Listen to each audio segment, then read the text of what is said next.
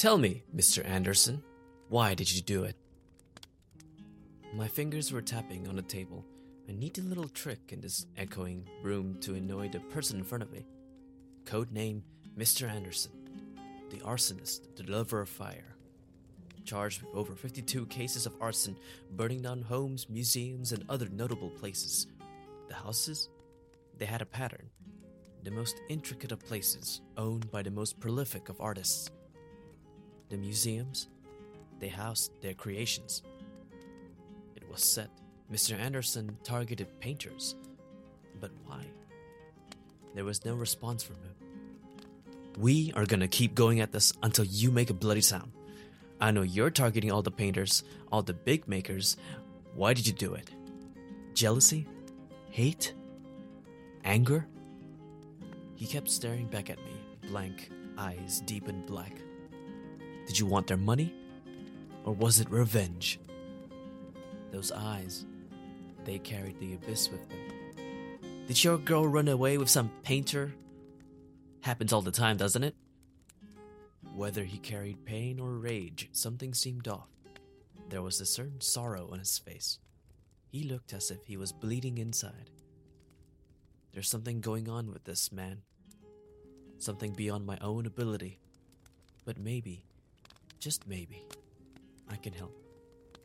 And it's a counselor's job to help them be the best version of themselves.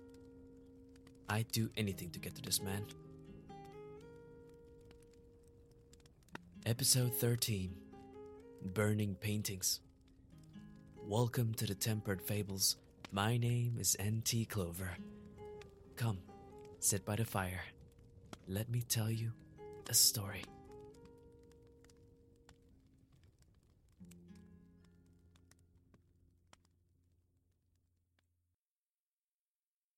Here's yours, kid. We were behind the glass, staring at our perp. Well, their perp. I'm just here to help them out. Thanks, it'll help with the winter. He handed me cold coffee. We don't take cold coffee in the house. Um, this is cold. Machine's broken. There was steam coming off of his cup. He looked at me dead in the eye. I wanted to do a right hook to his face, but the thought of that, my hand still aches. Alistair's jaw took too long to break. When was that? Three years ago? Coach could have believed in my healing. Lucky guy. Three time world champion, kicking it behind cars and piles of cash, and I'm just here chatting up criminals. Everything spiraled after that last punch, huh? Mr. Anderson isn't doing anything. He's still staring at us behind the glass. It's like he knows where we're standing.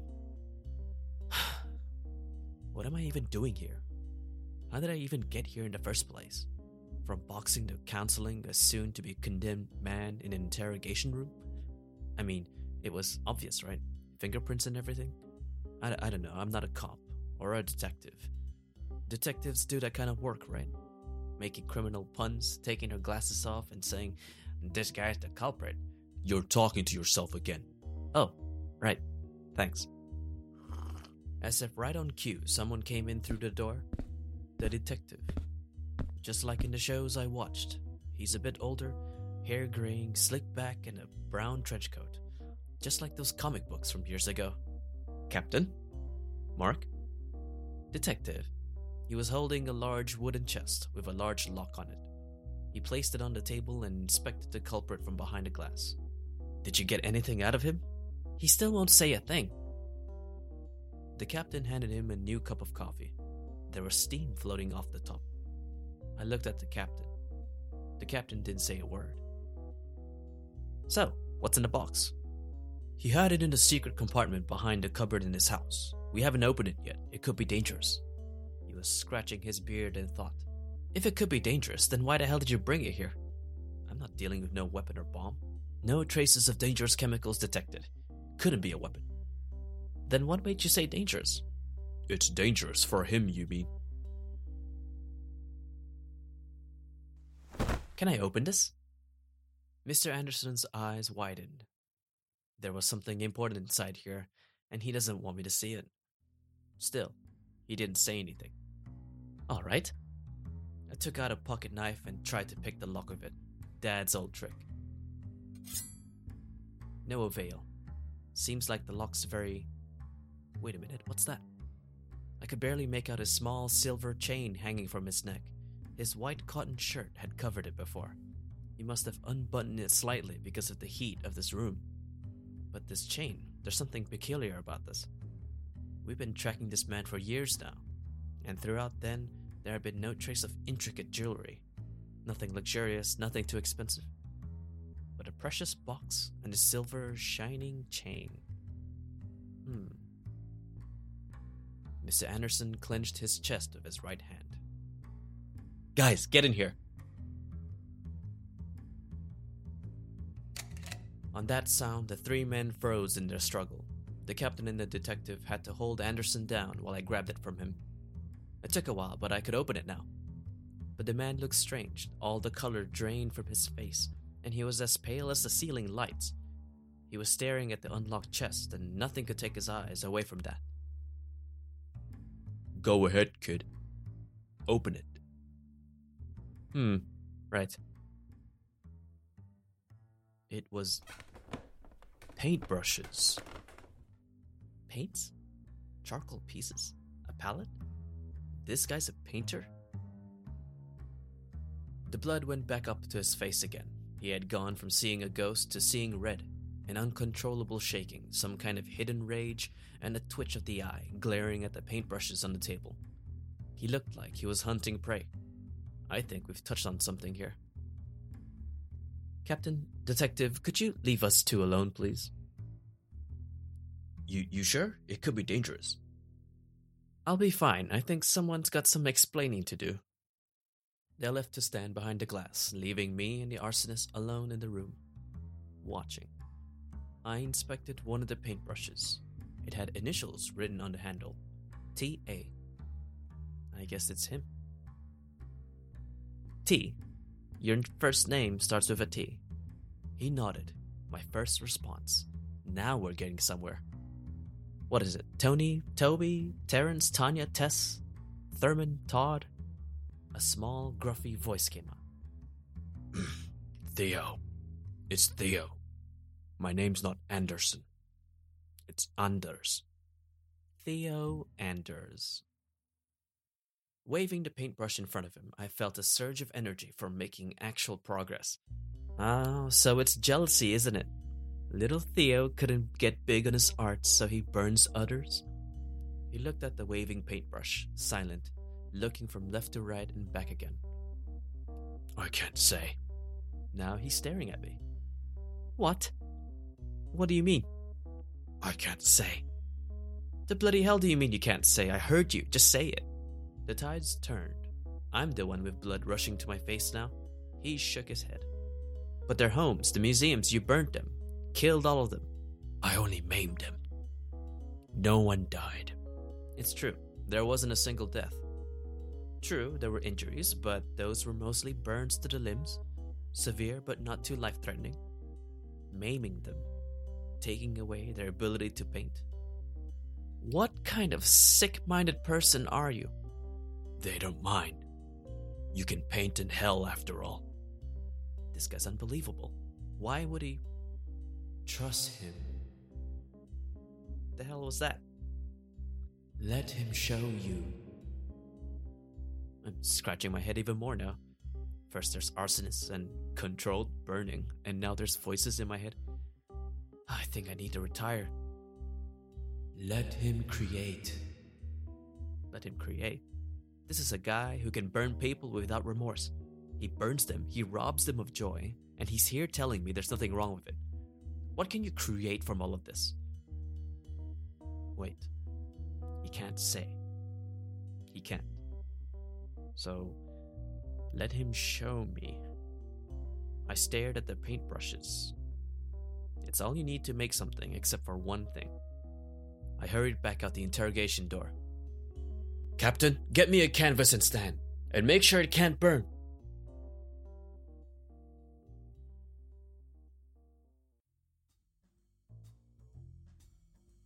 It's been a while. He hasn't done anything. The paintbrushes were still on the table, and the canvas is still empty. It's staring back at him. He paid no heed to the double sided glass now. The captain and detective had left for the night, leaving me to be in charge. Theo Anders. What's going on in your head? I sip my cold coffee in silence. I know it sounds crazy, but that voice just gets me. Alistair Straight must be getting to me now after all these years. He's put voices in my head. But really, what if he paints?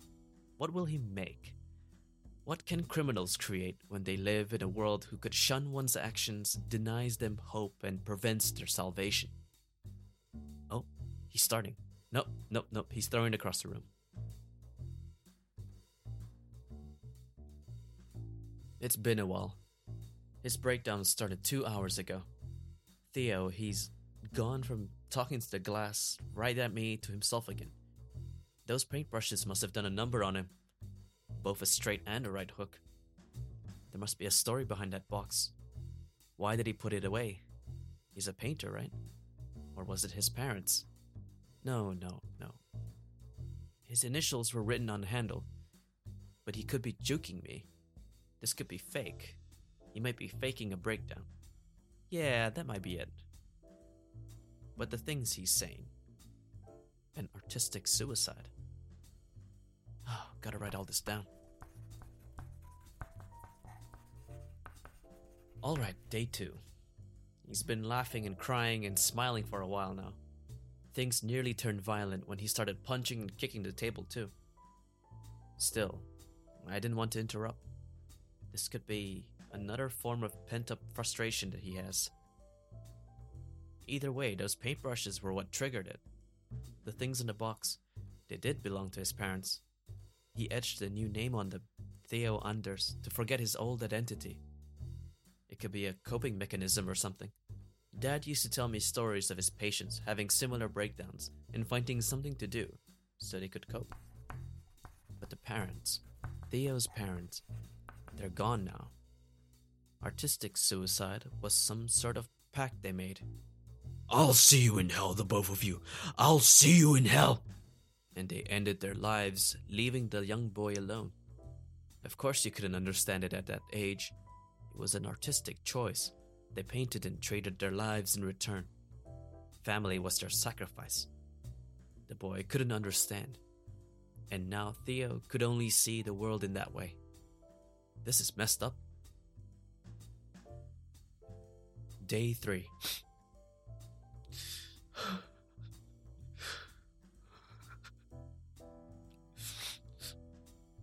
he was in tears when he picked it up.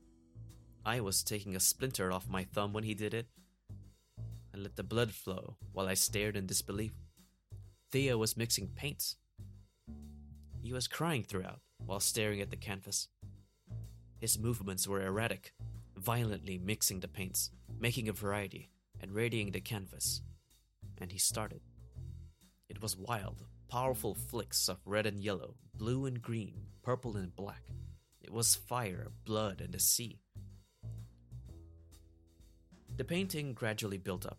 The red and yellow surrounded a man like flames surrounding a victim. There was blood around him. The blue and green drowned a woman as she held hands with that man. She was smiling, with tears coming down her face. The purple and black was small and human, a boy with the eyes of an abyss. It was the same abyss I witnessed three days ago. The boy was staring at them, distanced, reaching out, but to no avail. Fire and blood, the father, oceans, the sea, the mother. Artistic suicide.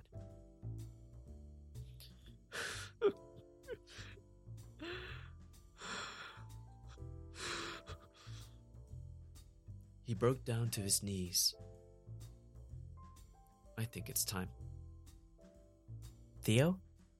There was no response. Rather than ignorance, it was exhaustion. I brought in food and water. I left it on the table. I called his name out again. Still nothing. You can't say, can't you? He shook his head. I don't know what compelled me to do this, but I picked up a paintbrush. Don't worry, me too. He looked up at me. Looking around in the box, I found the one color missing. I won't say, but I'll offer.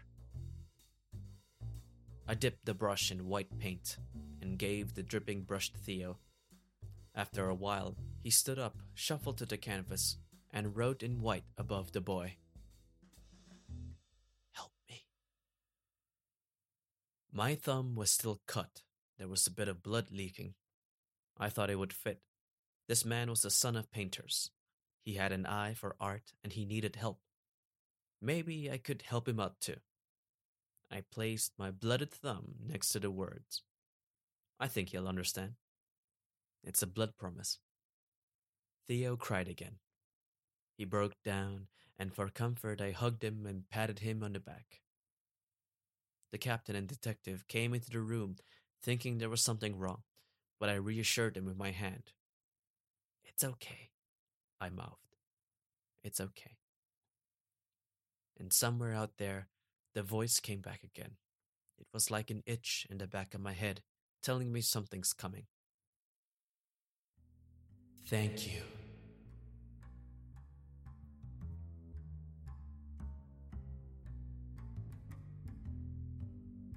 Theo Anders was released under controlled conditions. I was there to check on him often, getting him back up to shape, both physically and mentally, of course. The body and mind are connected after all. But one of his conditions was to start a new path the path of a painter. To cope, to perform, to create, to move on. It was his own artistic choice that motivates him. And I'm there to witness it. His paintings are unusual but fascinating. More people should see his arts. Well, what do I think? well, we know Theo will survive through his ordeals, for he had painted the flames and oceans of his life, and the green will come thereafter.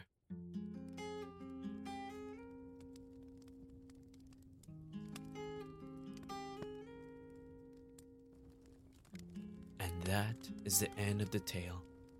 Until next time, friend, I'll be waiting by the fire.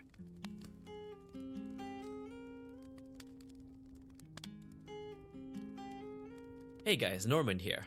I hope you enjoyed episode 13 Burning Paintings. so, inspiration.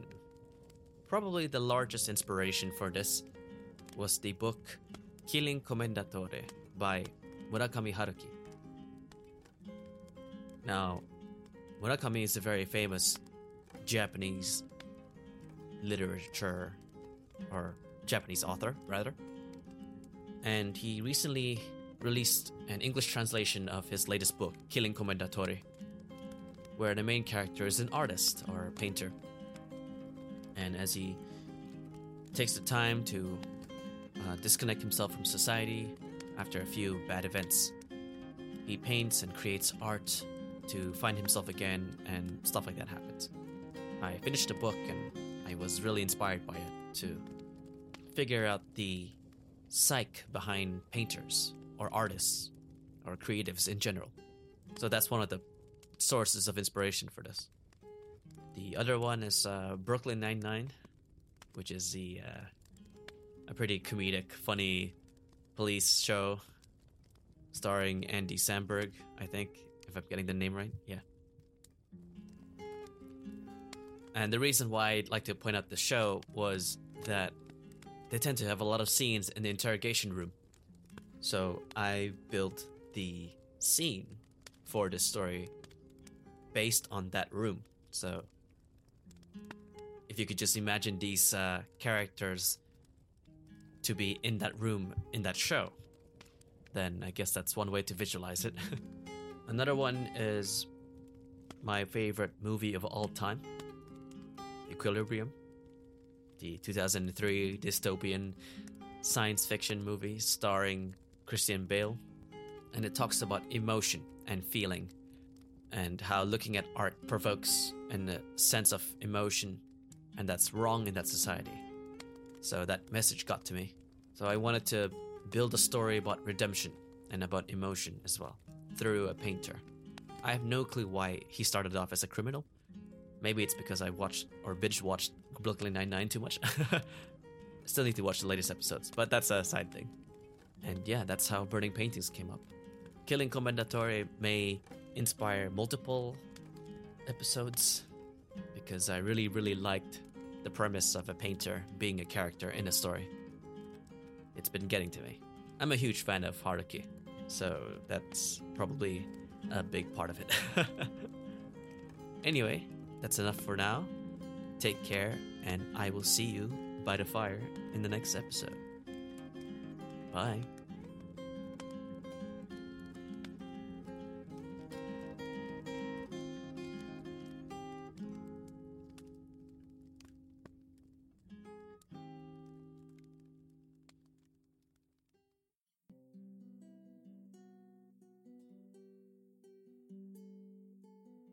If you'd like to keep up to date on the latest information, do check out temperedfables.com. Alternatively, you can also check out our social media Facebook, Instagram, and Twitter. Episodes are released every Monday and Friday. This podcast is hosted, created, and narrated by Norman T. Chella. During the day, he's a freelance writer and speaker. And during the night, he makes stories. He also does voice acting for commercials, audiobooks, and other real world things. For more information, do check out normanchella.com. Sound effects are obtained from zapsplat.com. Hey there, just letting you know that some songs are used under the Creative Commons license and are obtained from Kevin MacLeod of Incompetech.com. On the Ground, Hard Boiled, Bass Walker, and that's it. Check it out at Incompetech.com. Thanks, Kevin.